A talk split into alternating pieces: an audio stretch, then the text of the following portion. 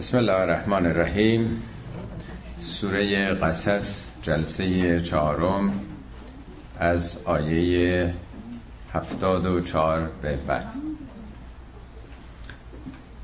آخرین آیات جلسه گذشته بحث شرک مطرح بود و شرکا.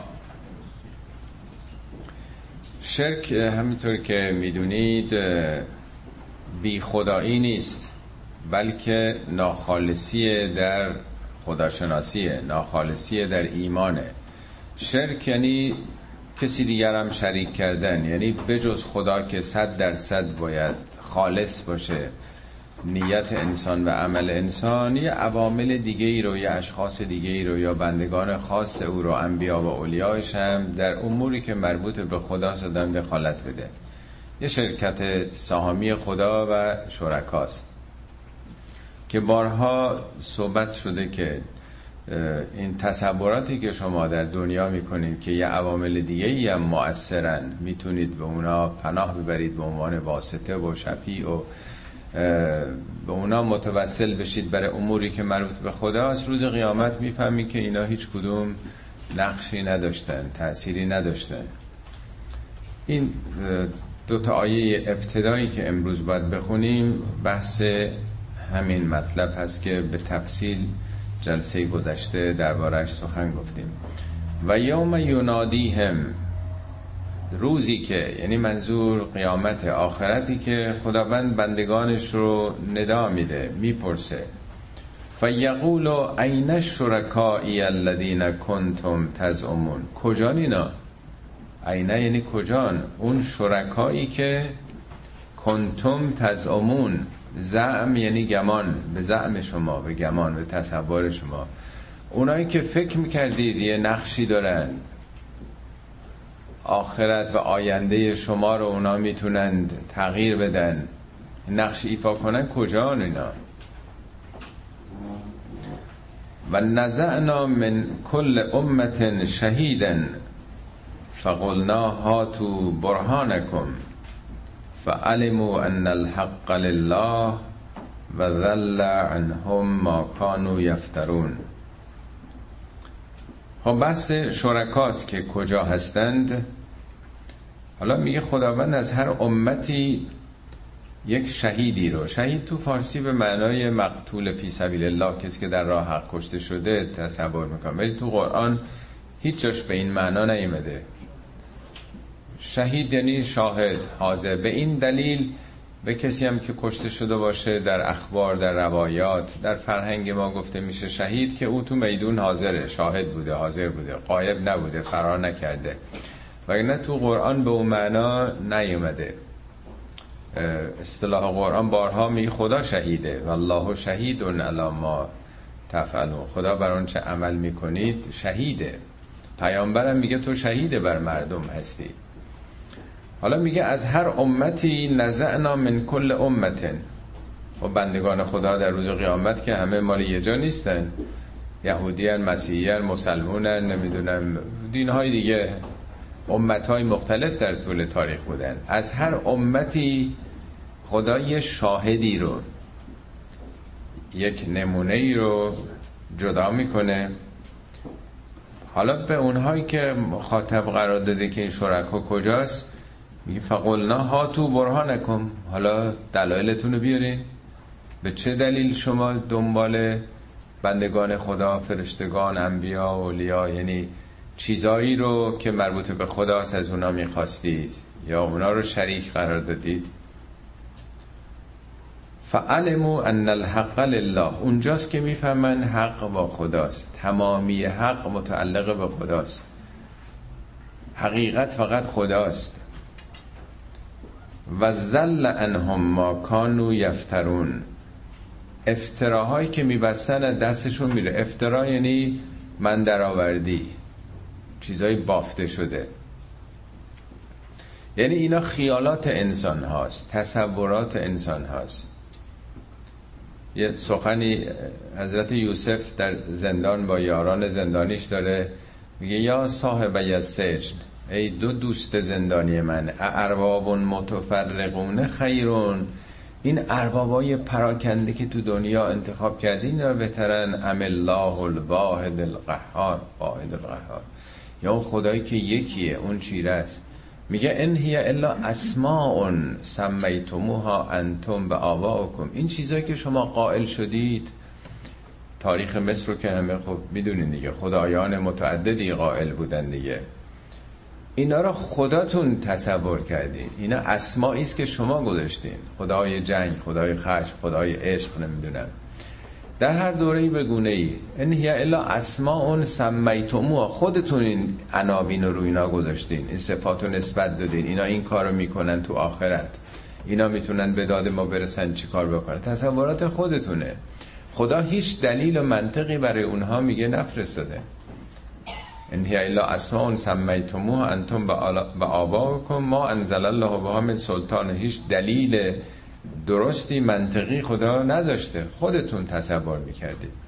حالا میگه خب اینا کجا هستن؟ اینا که دنبالشون بودین. البته مخاطبین این آیه زمان نزول این آیات مشرکینی هستن که فرشتگان رو وسیله شفاعت خودشون تلقی می‌کردن. می‌گفتن ها اولائه اونا عند الله اینا شفیعان ما نزد خدا. ما که دستمون به خدا نمی‌رسه شعن خدا عجل ما بنده گناهکار و بنده بیخبر این ور دنیا. همینطوری که اگر بخوان به مقامات بالا دسترسی پیدا کنن به شاه مملکت به رهبر مملکت سلسله مراتب می‌خواد. من روستایی من دعاتی باید برم کت خدا رو ببینم.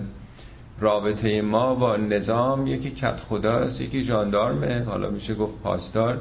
یکم ملای دهه این زر و زور و تزوی این ستان که بعد عقیدمون با این ملای دهه از نظر قدرت جاندارمه کت خدام که رئیس دهمون هست. ما که مستقیم نمی‌تونیم با خدا ارتباط پیدا کنیم. اینا نامه ما رو به شرف عرض خواهند رسوند. اینا واسطن. اینا پارتی ما میشن. ما که روسیاهیم ما که کاری نمی‌تونیم بکنیم ولی یه عده‌ای به خدا نزدیکن اینا میرن مشکلات ما رو حل می‌کنن. اونا نسبت به فرشتگان این دید رو داشتن. اگر تو اون زمان ببریم اونا به انبیا و اولیا اعتقاد نداشتن. ولی قرآن یه تزی رو داره مطرح می‌کنه. چه فرق می‌کنه که کسی فرشتگان رو به عنوان شفیع خودش بگیره واسطه بگیره یا انبیاء خدا رو اولیاء خدا رو؟ اونجا معلوم میشه که هیچ کدوم اینا دیگه نقشی ندارن. پرسیده میشه کجان؟ یعنی هیچ خبری نیست. هیچ چی ما نمی‌بینیم. این شاید ده ها بار در قرآن این مطلب آمده. حالا برای اینکه ثابت بشه از هر امتی یه شهیدی رو یه شاهدی رو. درست مثل مدرسه که بعضی ها میگن مثلا این امتحانی که معلم کرد ما نخونده بودیم درس نداده بود. میگن خیلی خوب چهار تا از اونایی که درس خوب جواب دادن خوب پاسخ دادن 20 گرفتن شما بیان گفته بودیم یا نه؟ پس اینا از کجا یاد گرفتن این رو؟ در قرآن میگه که فکیف اذا جئنا من کل امت به شهیدن. چه خواهد شد روزی که از هر امتی یک شهیدی ما بیاریم و جعنا بک علا هؤلاء شهیدن؟ تو هم بر این امت امت اسلام که این حرفا رو زدی. اینا رو ابلاغ کردی این مطالب رو در کتاب آوردی. یعنی وقتی که صدها بار این مطالب داره برای ما گفته میشه خب پیامبر اینا رو گفته دیگه. در اواخر سوره ماعده هستش که خدا از عیسی ابن مریم سوال می‌کنه. یا عیسی ابن مریم ای عیسی پسر مریم انت قلت للناس اتخذونی و امی الهین من دونک؟ تو بودی که گفتی تو و مادر تو به جز من. بپرستن؟ یعنی همین تسلیس دیگه. ابن ابو روح القدس تسلیس می‌کشن. البته خدا که می‌دونه. این که تو قرآن اومده برای که ما بفهمیم. یعنی اعتراف عیسی رو داره برای ما بیان می‌کنه. میگه سبحانک ما قلت لهم الا ما امرتنی. تو منزهی من جز اون چی که تو گفته بودی بهشون نگفتم. من اصلا در مقام موقعیتی نیستم که همچی ادعاهایی کرده باشم. ما یکون لی سزاوار من نبوده. فان قلتهو اگر من چنین چیزی رو گفته بودم فقط علمتهو تو می‌دونستی. بعد میفرماید حضرت عیسی که من موقعی که زنده بودم کنتو شهیدن علیهم بر مردم شهید بودن. یعنی چی؟ یعنی من حاضر و ناظر بودم اجازه نمی‌دادم کسی از این غلط ها بکنه. بخواد منو بزرگ بکنه بت بکنه. مادرم مریم رو بت بکنه. وقتی که من زنده بودم کاملا مراقب بودم. شهید یعنی مراقب آموزش دادم گفتم. بارها تو قرآن میگه که مرتب میگه که ای بنی اسرائیل ان الله هو ربی و ربکم. اون الله هم ارباب منه و هم ارباب شماست. فعبدو او رو عبادت بکنید. هازا سراتون مستقیم راه مستقیم اونه. حتی یه جایی کسی رو شفا میده. حضرت عیسی خیلی به دست و پاش میافتن و میگه این کارا چی داریم می‌کنیم من کاری نیستم. به او توجه بکنید. من به اذن او دارم این کارا رو می‌کنم. من یه واسطم فراوان تو انجیلم هست. خب میگه من شهید بودم یعنی من مراقب بودم که کسی این کارا نکنه. آموزش دادم به مردم. اینجا میگه روز قیامت بالاخره شاهدانی که آمده حرفا رو زدن ابلاغ کردن گفتن خواهند بود. اونجا میگه خب حالا منطقتون چیه؟ برهانتون بیارید. ها تو برهان نکن. به چه دلیل رفتین چسبیدین به بندگان خدا؟ خدا رو فراموش کردید. یا فکر می‌کردید اینا یه نقشی دارن. اینجاست که می‌فهمن که نه. الحق ان الحق لله. حق هر حقی حقیقتی هست. خداست. یعنی حقیقت نزد اونه. و زل انهم از دستشون میره. گم میشه مثل اینکه مثل اینکه قبار هواست. ما کانو یفترون این افتراها دروغها تصورات باطلی که میپنداشتند. از این به بعد داستان قارون آغاز میشه. قارون همطور که می‌دونید یکی از پایه های سگانه قدرت در نظام فرعونی بوده. در سوره چهلم هم خوندیم که میگه ما موسا رو فرستادیم الی فرعون و هارون و فرعون و هامان و قارون. فرعون سمبل اون قدرت فریب جامعه است. ادعای خدایی میگه یکی از خدایان بوده دیگه. هامان فرمانده لشکر و نخست وزیر و سمبل قدرته. قارون هم سمبل ثروته. همون زر و زور و تزویری که دکتر شریعتی به زبانهای مختلف گفته دیگه تیغ و طلاق و تصویر و ملک و مالک و ملا و استثمار و استعمار و استحمار و به حال تعابیر مختلفه که این سه بود.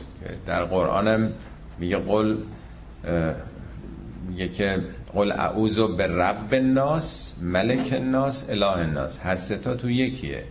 هم رب صاحب اختیار ارباب هم ملک پادشاه مالک و هم اله اون کسی که میپرستی معبود معشوقه اینا جدا نیست که فقط خدا رو قبول بکنی او رو میپرستم ولی نوکر اربابای دنیا باشی یا شیفته مال دنیا و مالک ها و پادشاهان باشی. اینا با همه همش تو یه جا هستش. حالا قارون یکی از اون پایه های قدرت نظام فرعونی بود. ان قارون کان من قوم موسا قارون از قوم موسا بود. موسا قومش که بنی اسرائیل بودن دیگه سبتی بودن اینا از کنعان اومده بودن دیگه. از زمان یوسف که آمد در سرزمین مصر برادراش هم بعد آورد. ده تا چقدر برادر بودن خواهرها اینا آمدن اونجا زاد و ولد کردن. تا دوران موسا اینا برای خودشون شاید صدها هزار نفر شدن دیگه. و اینا چون اهل اون جامعه نبودند اینا رو تحت فشار و استضعاف گرفته بودن. اینا رو به بیگاری میکشیدن. ده ها هزار نفرشون رو در ساختن اون احرام مصر اینا رو به کار می‌گرفتن. این سنگ های سنگین رو باید حمل می‌کردن. خب قارونم از همشهری های هم اینا بوده ولی آدم فرصت طلبی بوده. با ساخت و پاخت که با دستگاه های امنیتی و دستگاه سیاسی داشته خودشو بالا کشیده بوده. معمولا این آدما زرنگن از طبقات پایین که آمدن می‌تونن خودشونو خیلی راحتتر بالا بکشن و یه عامل اون نظام در درون این ملت میشن. برها چون خودی هن دیگه غریبه که نیستن. شما یادتونه قبل از انقلابم ثروتمندای بزرگی که داشتیم سوابق زندگیشون کسانی مثل حجبر یزدانی یادتونه؟ او در واقع چوبدار بود دیگه. اولش با گوسفنداری و فروش اینها زندگی می‌کرد تو سمنان. خب چقدر کارش بالا کشید که بزرگترین ثروتمند مملکت شد تا اون انگشتر چند قیراتی الماس و او دست شهبانو کرد دیگه. شاه به کسی اجازه نداده بود که در واقع همچی رابطه ای داشته باشه. با چه سابقه ای اینا متعلق به طبقات پایینن. ولی چون زرنگن باهوشند سختی ها زندگی کردند می‌تونن اگر ارتباط پیدا کنن با سیستم خیلی بالا می‌تونن بیان. بنابراین یه آدمی که خودش از جنس اونها بوده از نژاد اونها هستش ولی خود این عامل سرکوب و استثمار خود قوم خودش بوده به نفع نظام حاکم. همیشه این آدمای فرصت طلب آدمای متملق چاپلوس اینا تو هر نظامی هست دیگه.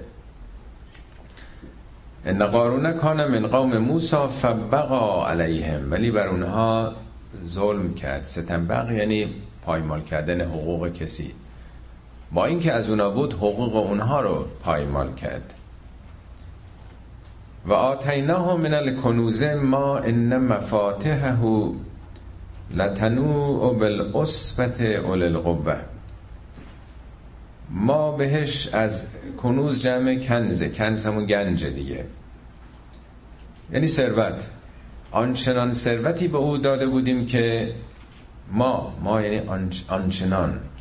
ان مفاتحه مفاتح جمع مفتحه. مفتح به عنوان یک جای جمعآوری حالا کتاب جواهرات هر چیزی.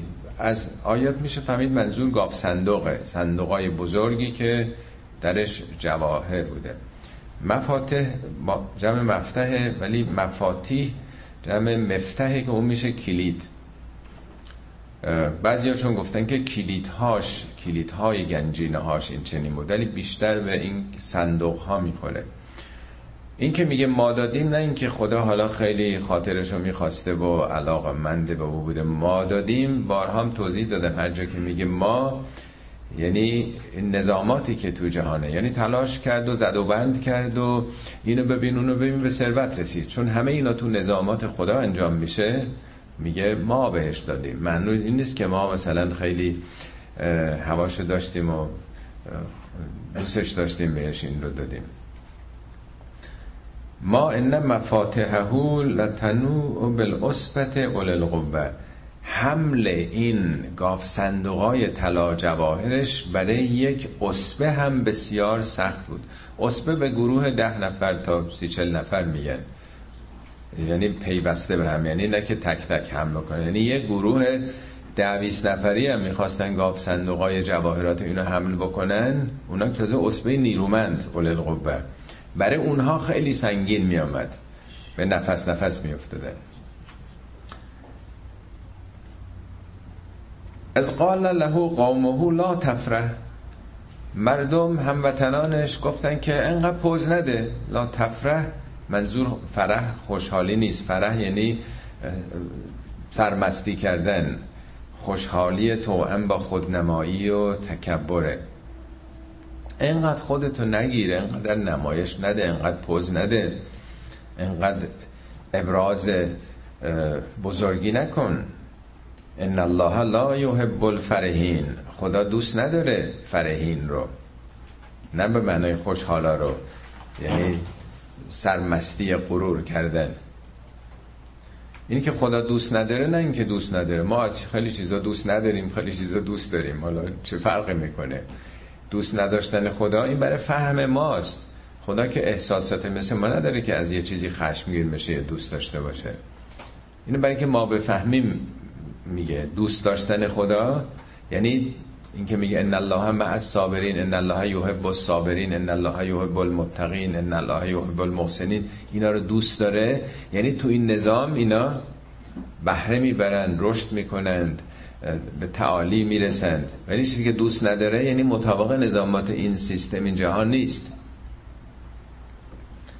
و بتق فیما آتاک الله دار الاخره. در آنچه که خدا به تو داده فیما آتاک الله. اینی که خدا داده چی رو پیگیری بکن؟ دنبال چی باش؟ دار الاخره. خانه آخرت رو پی بگیر. یعنی از این امکانات استفاده بکن برای اینکه خدمت کنی برای اینکه آینده تو بسازی. اینا امتحان تو هستش. اینو صرف جلال و جبروت و طلا و جواهر و این حرفا نکن. این بهترین موقعیته که می‌تونی خودتو رشد بدی با این سرمایه که داری. حالا توصیه هایی که مردم با اون می‌کنن مطرحه. و احسن کما احسن الله الیک. ببخشین. لا تنس نصیب که من الدنیا. نصیب تو از دنیا فراموش نکن. حالا بعضیا گفتن که منظور ما این نیست که هر چی داری بده. نصیب خودت هم فراموش نکن یعنی در حد مثلا معقول و متعارف. ولی خب معلومه که کسی که فراموش نمی‌کنه نصیبشو. منظور اینه که تو تو این دنیا یک موقعیت یه فرصتی داری که باید خودتو برای آینده بسازی. یادت نره که از بستر دنیاست که می‌تونی تو حرکت بکنی به سمت خدا بری تا از حضرت علی هم سال شده میگه اینکه نصیبتو فراموش نکن. میگه ولا تنس صحت که تو فعلا سالمی. یادت نره انرژی همیشه نداری. و قدرت که حالا قدرت داری. و فراغ فراغ که تو فراغ فراغت داری وقت داری. همیشه که آدم این فرصت رو نداره. و شباب شباب که تو جوونی الان انرژی داری می‌تونی بدی می‌تونی کار کنی. و نشاط که نشاط داری. حالا ممکن آدم جوون باشه ولی دل مرده باشه افسرده باشه نتونه. یعنی موقعی که جوونی سرحال هستی وقت آزاد داری جسمت سلامت قدرتش هم داری اینو فراموش نکن. برای اینکه چیکار کنی؟ ان تطلب به حل آخره با اینا آخرت رو طلب بکنی. یعنی همه اینا سرمایه های ماست. سرمایه فقط پول که نیست. فرصت و جوانی و انرژی و نشاط و همه اینها میگه سرمایه هاست که دنبال آخرت بار. اینا رو فراموش نکن. خب مردم ازش یک همچین انتظاراتی دارن که ولا تنس نصیب کمین دنیا اتفاقا تو پاورقی این ترجمه که خدمتتون دادم یه حکمت خیلی ارزنده درباره دنیاست. یه کسی بد, بد میگه به دنیا. دنیا رو مذمت می‌کنه نزد حضرت علی سخت بهش اعتراض می‌کنن میگن چرا به دنیا اعتراض می‌کنی؟ کی دنیا تو رو فریب داد؟ اون موقعی که پدرت فوت کرد مادرت فوت کرد دوست آشنا دیدی کجا تو رو فریب داده؟ هی میگی دنیا ما رو فریب میده. دنیا فریب دهنده کسی نیست. این تویی که فریب می‌خوری. توضیح میدن که دنیا متجر اولیاء الله نمی‌دونم کجا نوشته بودم تجارت خونه اولیاء خداست. در دنیاست که سود می‌برن. میگه اینجا مسجد احباء الله دنیا مسجد دوستداران خداست. اینجا محبت وحی از تو دنیای دی پیامبر شدن به مقاماتی رسیدن. چه چیه داری به دنیا بد میگی؟ کجا دنیا تو رو فریب داده؟ میگه کسی که به دنیا دنیا رو به عنوان وسیله بگیره بسیار مالیه ولی به عنوان هدف بگیره فریب دنیا رو خورده. دنیا نمی‌تونه هدف باشه.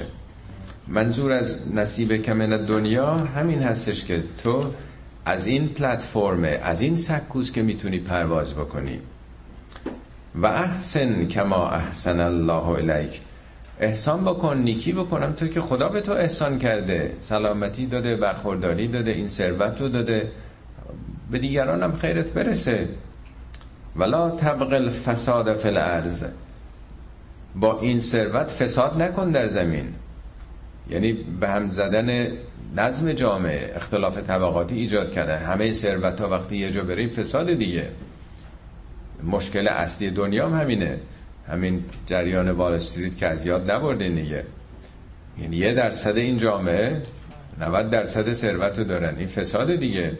توزیع عادلانه ثروت نمیشه. مملکت خود ما بستنی های طلا که 300 هزار تومنه بعضی ها می‌خرن 300 هزار تومن 300 400 هزار تومن یه بستنی که روش هم یه لایه طلاست یه هفتاد درصد هم تازه این چیزی که خودشون اعلام کرده اینا زیر خط فقرن. زیر خط فقر یعنی اولیه ترین نیازهای زندگیشون رو نمی‌تونن تامین بکنن این میشه فساد. میگه دنبال فساد نرو. ارزم نه به من پلنت زمین کره زمین. ارز یعنی همون زمینی که داری زندگی می‌کنی تو شهرت مملکتت کشورت.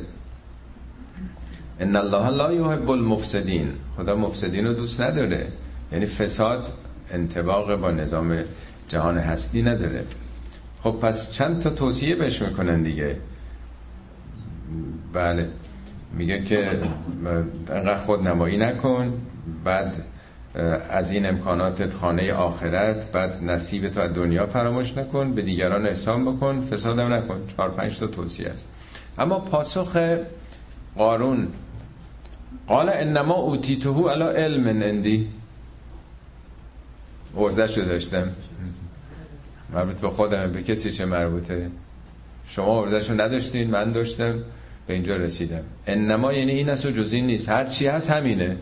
چی چی خدا داده؟ چی چی مثلا به دیگران بده؟ برای چی پولی که خودم به دست آوردم بدم به دیگران؟ بارها تو قرآن این سخن آمده. سوره 39 هم زمر داشتیم. اونجا میگه انسان وقتی که یه مشکلی گرفتاری داره میگه فعضا مسل انسانت زرون وقتی گرفتار میشه مشکلی پیدا می‌کنه دعانا. ما رو هی دعا می‌کنه. بعد میگه که وقتی خولناه نعمتا مننا ما نعمتی بهش میدیم مشکلاتش حل میشه قال انما اوتیتو علا علم نندی تونستم حلش بکنم مشکل از این قرض گرفتم این کار کردم این خریدم فروختم. میگه وقتی که مشکل هست همش دعاست به سمت خداست وقتی حل میشه حل رو دیگه از اونجا نمی‌بینه. حل رو نه خودم فکرم به کار انداختم و ارزه خودمه توانایی خودمه. اولم یعلم ان الله قد اهلک من قبله من القرون. آیا این نمی‌دونه که قطعا خداوند قبل از او هلاک کرده من القرون؟ قرون منظور قرن زمان نیست یعنی مردم در یه دوره. ما قرنم صد سال می‌دونیم ولی منظور نسله. شاید حدود سی سی چل سال بیشتر نیست. قرون از کلمه مقارن میاد قرین مردمانی که با هم بودن توی شهر توی کشور یا توی یه دوره هم نسل مردمان یه دوره.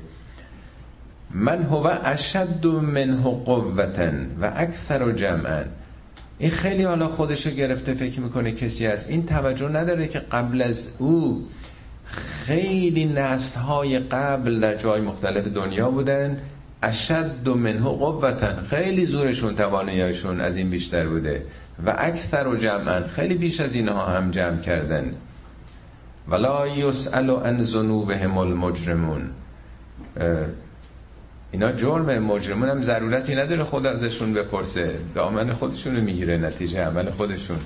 این نیست که بخواد سوال کنه و بخوان انکار بکنه. بحث اینه که آیا دنیا پرستی این ارزش رو داره که تمام فکر و ذکر و هم مقام آدم وجودش صرف او بشه؟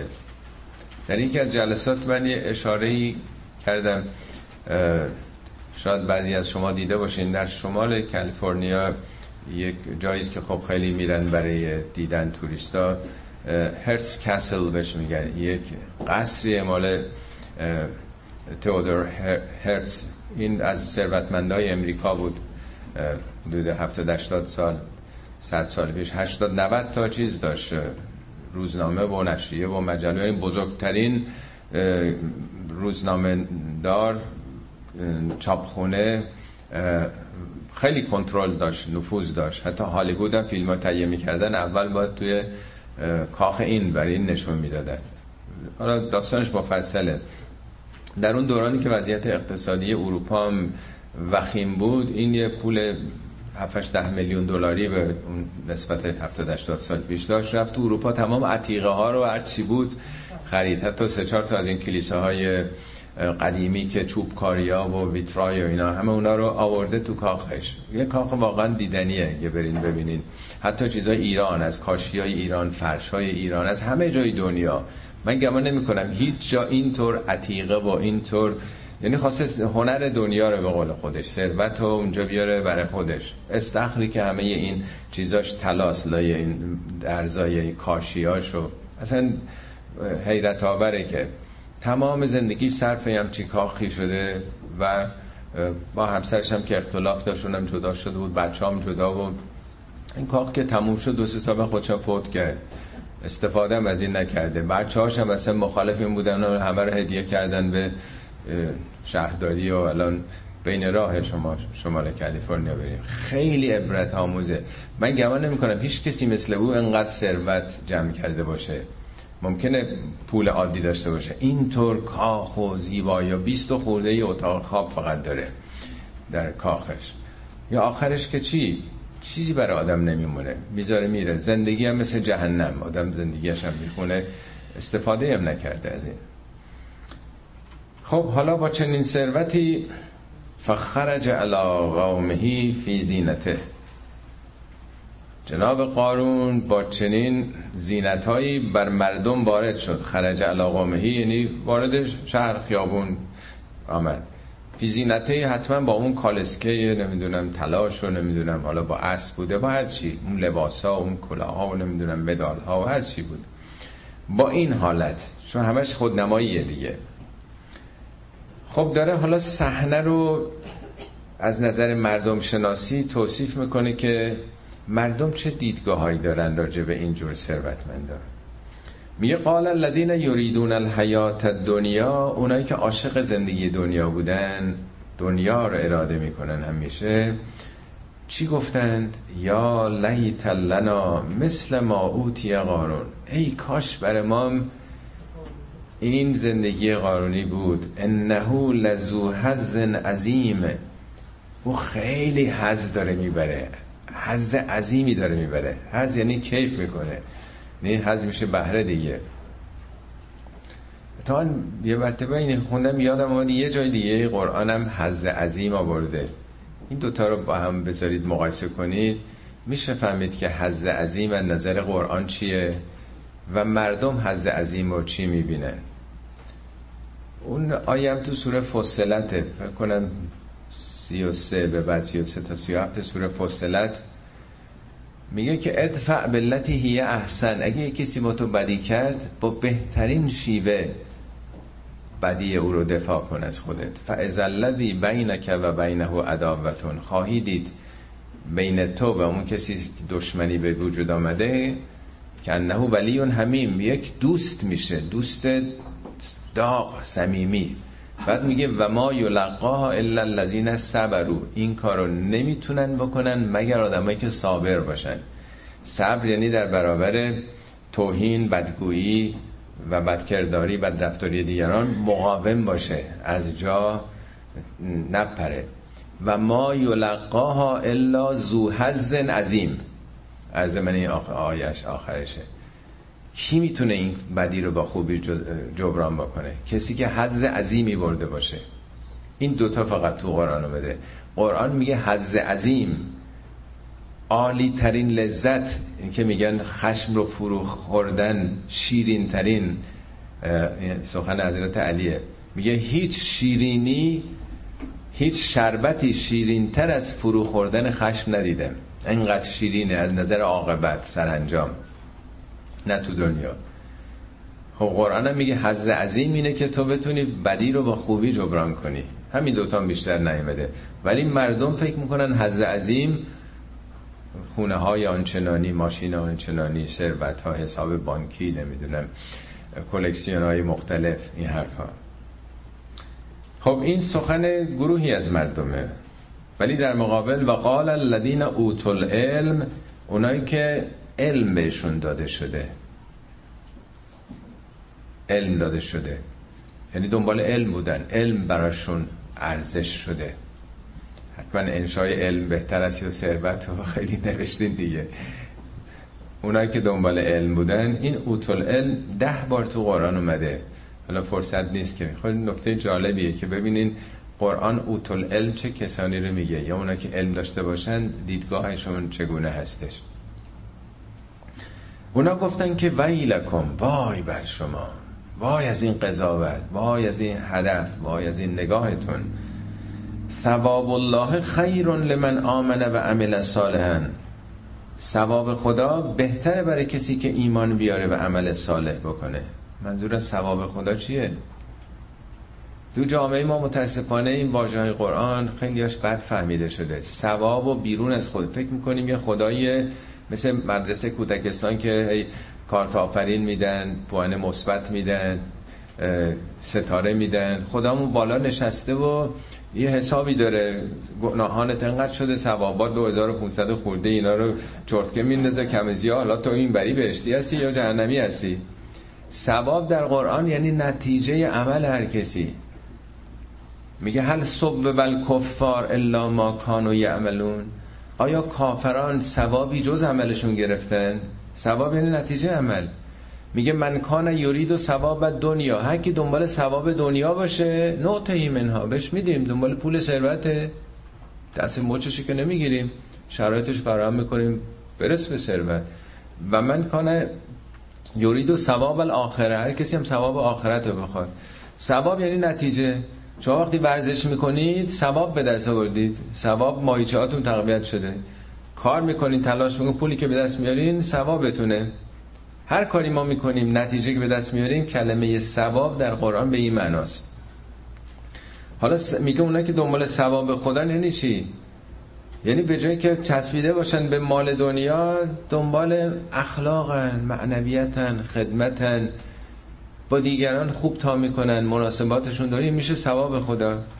یعنی دنبال چیزی هن که خدایی باشه نه دنیایی. میگه اون که خیلی بهتره. ثواب الله خیر لمن آمنه و عمل صالحا ولا یلقاها الا الصابرون.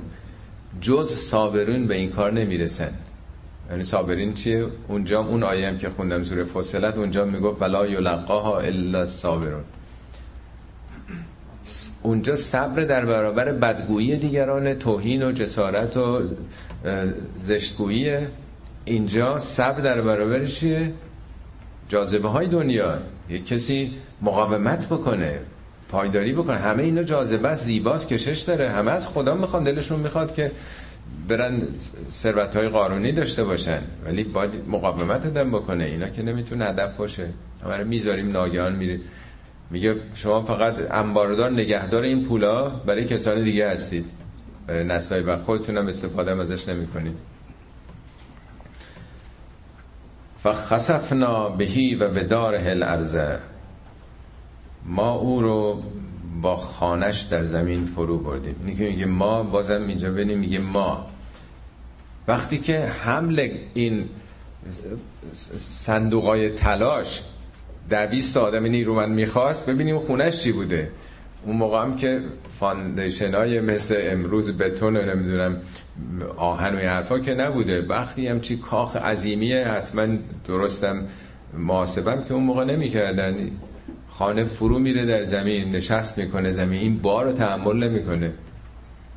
حالا نمی‌دونیم شاید هم sliding بوده و نمی‌دونم زمین تکون خورده. این اتفاقات هست دیگه تو خونه تو زندگی خیلی ها می‌بینیم چیزایی که پیش میاد.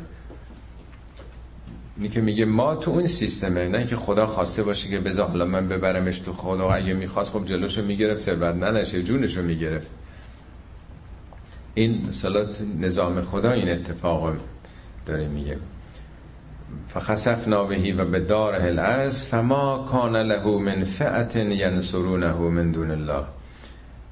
ارتشی نداشت فعه یعنی نیروی نداشت که دیگه در برابر این حادثه انسان این اتفاق کمکش بکنه. و ما کان من المنتصرین. جزو کسانی هم نبود که بتونه فریاد رسی بکنه های به دادم مثل یه مرتبه رفته سقف روش خراب شده. حالا زلزله بوده هرچی نمی‌دونیم. مهم نیستش که چه اتفاقی افتاده. مهم اینه که در انتظار همه این ثروت هم هست. و اصبح الذین تمنوا مکانه بالامس اونایی که دیروز آرزو می‌کردن که کاشکی جای قانون بودند یقولون وی که ان الله یبسط الرزق لمن یشاء من عباده و یقدر. آی انگار این خداست که داره بست میده روزی رو برای کسانی یا قدر به اندازه و تنگ یعنی نظاماتی است. این نیست که حالا حتما او خداوند خیلی خاطرش خواسته باشه و به او خواسته باشه بده. اینا یه امتحانه یه آزمونه لولا ان من الله علینا اگه خدا به ما نعمت نداده بود خدا ما رو نجات نداده بود لخسف بنا ما هم فرو رفته بودیم. ما رو هم حالا ممکنه اتفاقی افتاده بعضی ساختمان ها ریخته. ممکن بود همه در معرض این باشن. اگه زلزله بوده یه ذره شدیدتر. مال مال اون شاید خیلی سنگین و کاخ بوده. بقیه که خونه های کوچیک و نمی‌دونم شاید قابله هیچی حرفا نبوده که بریزه سنگین باشه. وی که انه لا یفلح الکافرون. وای مثل اینکه ناسپاسا موفق نمیشه. اینجا فلاح بلا آخرت نیست بیانه پیروزیه. یعنی این راه راهی نیست که سعادت و نجات و پیروزی باشه. آیه بعدیش در واقع از شناخته شده ترین آیات قرآنه که حتما شنیدین. خیلی پنداموزه تلک دار الاخره این خانه آخرت رو خدا برای کیا قرار داده؟ تلک دار الاخره نجعلها ما قرار دادیم ما بازی میگه. للذین لا یریدون علوا فی الارض ولا فسادن این خانه آخرت برای کسانی است که هرگز اراده علو نکنن و اراده فساد نکنن. یعنی نخون علو یعنی سرکشی. فرعون میگه که فرعون لعال فلرز علوف کرد. کسی بخواد بر دیگران مسلط بشه. شما در عالم حیوانات دیدین که مثلا در یه جنگلی یه شیری ببری پرنگ بخواد کل جنگل رو بیاره در اختیار خودش قرار بده. یا بقیه شیرا حق نداشته باشن. هر کدوم اون تریتوری خودشون هستش. چهار پنج تا ماده است و مثلا در یک حالا چه می‌دونم یه مایل مربع فرض کنین مثلا کاری دیگه به بقیه قسمت ها نداره. ولی این انسانه که می‌خواد همه رو بگیره زیر چتر خودش نه چتر حمایت و کمک به اونها. همه عبد و عبید او باشن. این می‌خواد یه ولایت مطلقه به همه جا پیدا بکنه. این میشه استعلا دیگه. من برترم حرف من تصمیم من. آقا به چه دلیل؟ به چه دلیل یه نفر بخواد به جای یه جامعه تصمیم بگیره؟ میگه خانه آخرت برای کسی است که نخواد که بر دیگران سوار بشه. حالا این اوجش این استعلای حکومت هاست دیکتاتور هاست مستبدینه. ولی در وجود هر کدوم ما یه شاهی وجود داره یه شاه کوچیکی هست. آبش رو ممکن آدم پیدا نکنه و این شناگر ماهری ممکنه باشه. همینی که آدم بسیاری حتی مدهام یه نوع استعلاس آدم می‌خواد که با این ماشین بهتر با خونه بهتر پوز بده برتری خودش رو اثبات بکنه. یه سخنی است فرمایش حضرت علی میگه کسی اگه بخواد با بند کفشش حتی اون موقع که این چیزا مثل امروز نبوده مثلا با یه فرم فلان برتری خودش رو برای دیگری اثبات بکنه اونم استعلاس. مهم اینه که همه ما بندگان خدا هستیم. چه دلیل داره که بخوایم بر دیگری سلطه پیدا بکنیم؟ دیگری رو تحت نفوذ خودمون کنترل خودمون قرار بدیم. همه اینا استعلاس. بر دیگری میل به سلطه پیدا کردن تمامیت طلبی تمامیت خواهی این اصطلاحاتی که امروز خیلی تو نشریات ما می‌بینین دیگه. که چطور یه دی سر از پا نمی‌شناسن که هرچی بیشتر بتونن زیر چتر خودشون بگیرن همه چیزو. خانه آخرت برای اینا نیست و کسانی که دنبال به هم زدن نظم نیستن. فسادم همون به هم خوردن حالا نظم اخلاقی اقتصادی هر چیزی هست. من جا بالحسنت فلهو خیر منها. حالا در این جریان هر کسی کار خوب بکنه بهتر از اون پاسخ خواهد داشت پاداش خواهد داشت. و من جا به سیعه هر کسی که مرتکب زشتی بشه فلا یجز الذین عملوا السیئات الا ما کانوا یعملون. کسانی که کار بد می‌کنن جز عمل خودشون جزا نمی‌گیرن. یعنی کار خوب بکنی خیلی بهتر از اون جزا می‌گیری. کار بد بکنی همون قده. ان الذي فرض عليك القرآن لرادك الى معادن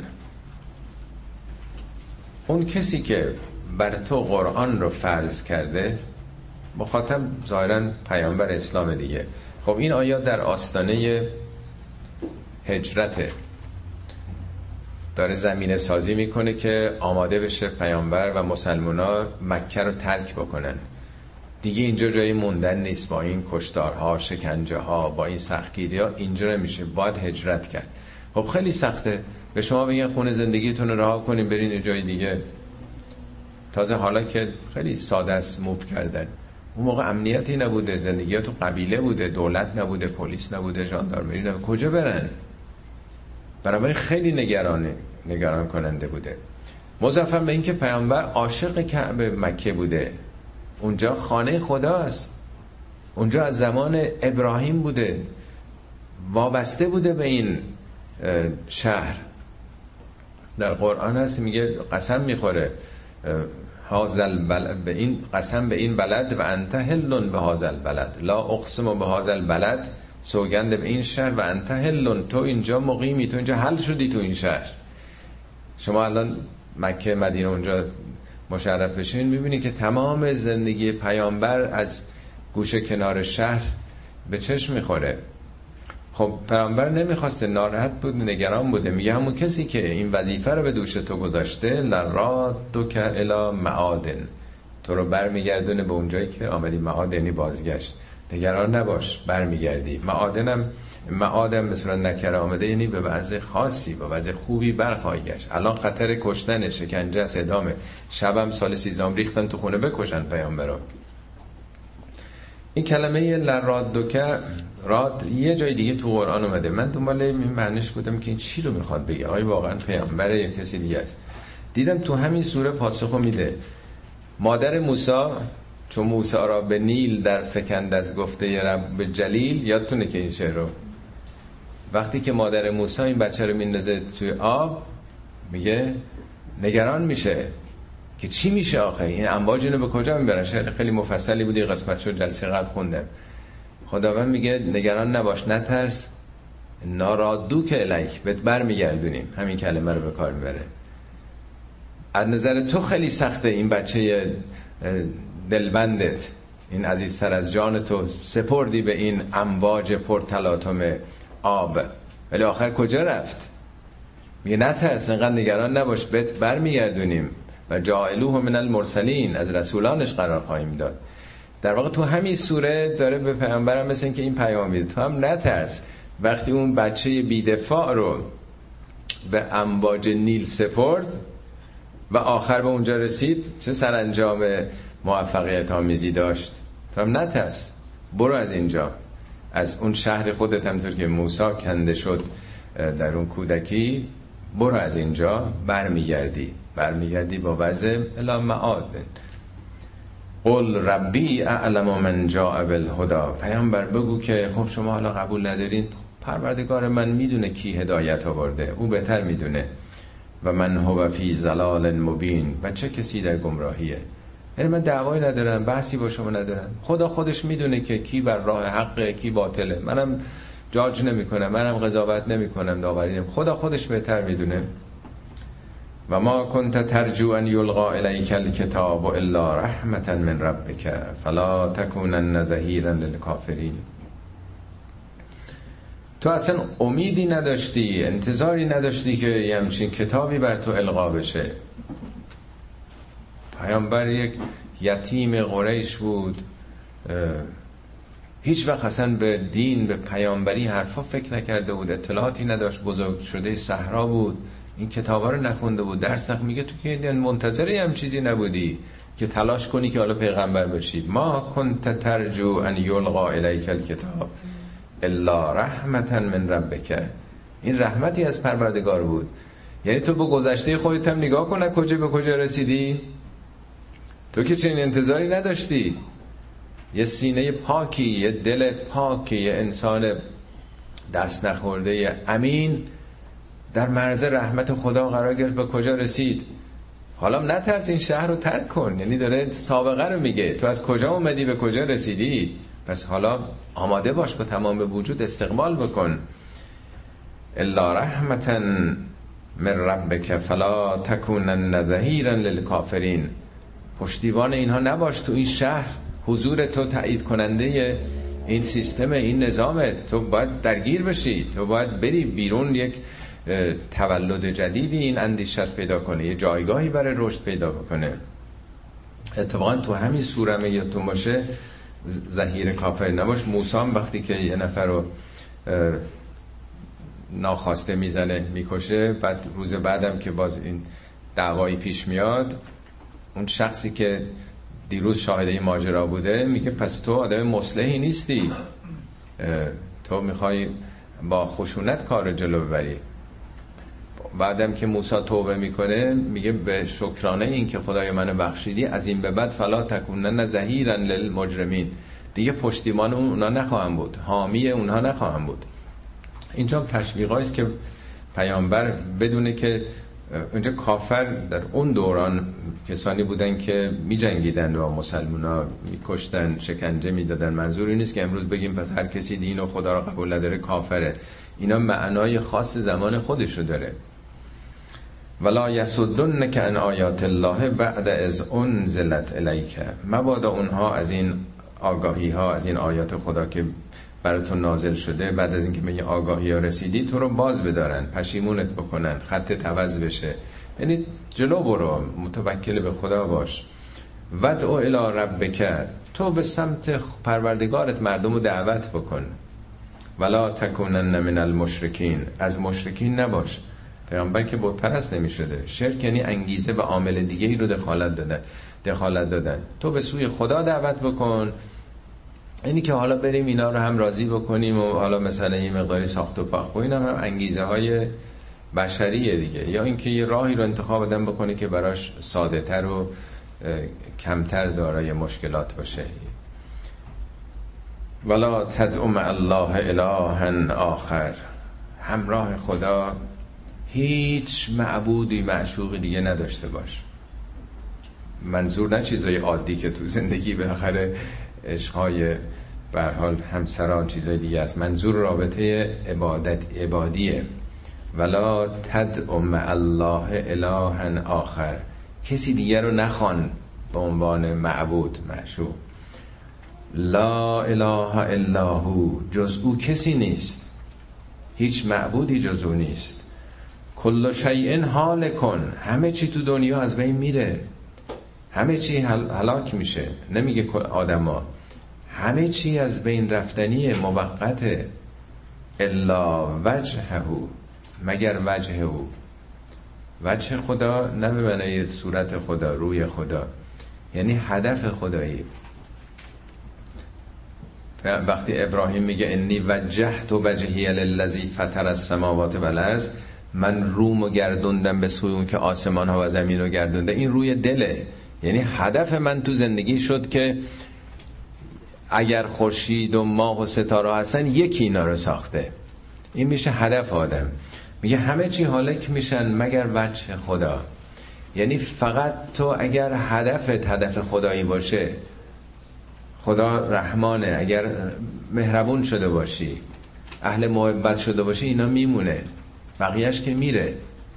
خدا حکیمه. اگه حکمت یاد گرفته باشی خدا علیمه. اگه علم آموخته باشی اگر عزت گرفته باشی چون خدا عزیزه. یعنی اون چه که رنگ خدا داره هدف خدایی اینا باقی میمونه. تو نظام هستی تو این یونیورس اون چیزایی که منطبق با این قوانین و نظامات میمونه. هر چی باطل باشه خلاف این باشه از بین میره. لهول حکمه حکم فقط از آن خداست. لهو که جلو میاد انحصار رو میرسونه. حکم یعنی داوری پادشاهی حکم کردن حکومت کردن. و الیه ترجعون. به سوی او هم همه برمیگردن. این پدیده ها به صورت سیکلیک ما از خدا اومده ایم به سوی خدا میریم دو مرتبه منها خلقناکم از خاک آفریدیم شما رو. در درون خاک میرین دو مرتبه برمیگردید به سوی ما. خب این آخرین آیه این سوره در آخرین روز ماه رمضان خیلی پنداموزه و درس اخلاص درس توحیده که فقط خدا رو باید خواند. اگر کسی به خدا باور داره فقط خدا رو باید بخوانه. برای اینکه هیچ معبودی جز او نیست. همه چی و همه کس از بین میرند. فقط راه او هدف او و آنچه که به سوی او میل داشته باشه باقی میمونه. و همه به سوی او برمیگردیم. صدق الله العلی العظیم.